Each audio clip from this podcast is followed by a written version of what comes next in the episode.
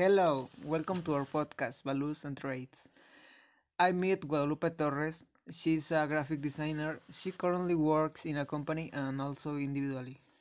Hi, I am very happy to talk about my profession because it's something I am passionate about.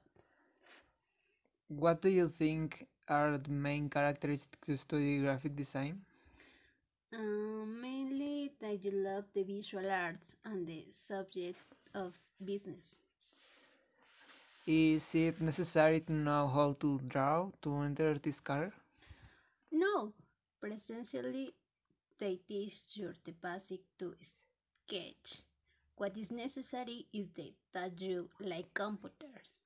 Okay, um, it's very wired, mm, why the computers?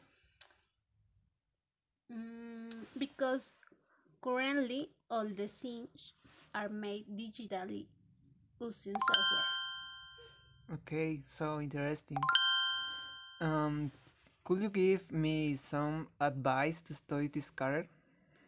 Um, enjoy, make contacts, and start to generate experience.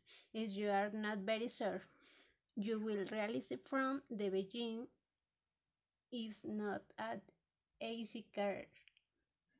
Yeah, of course. It is something very important to give those words from the beginning because after career it is something complicated and that they don't get carried away by the social stigmas that there are designers. Well, Guadalupe, thank you very much for taking the time to participate in this post in this post podcast. I'm sorry. Um, that you all very much for listening to this Values and Traits podcast. Have a nice day. Until next time. Bye. Goodbye.